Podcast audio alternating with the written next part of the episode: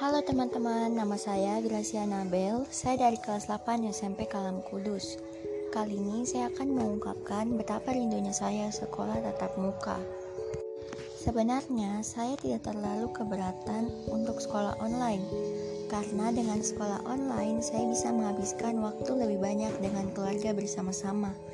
Tapi saya juga sangat merindukan untuk bersekolah normal lagi karena dengan bersekolah normal, saya bisa bertemu dengan teman saya, guru-guru saya, makan di kantin bersama, membaca di perpustakaan bersama, menghabiskan waktu bersama-sama, dan belajar normal seperti biasanya.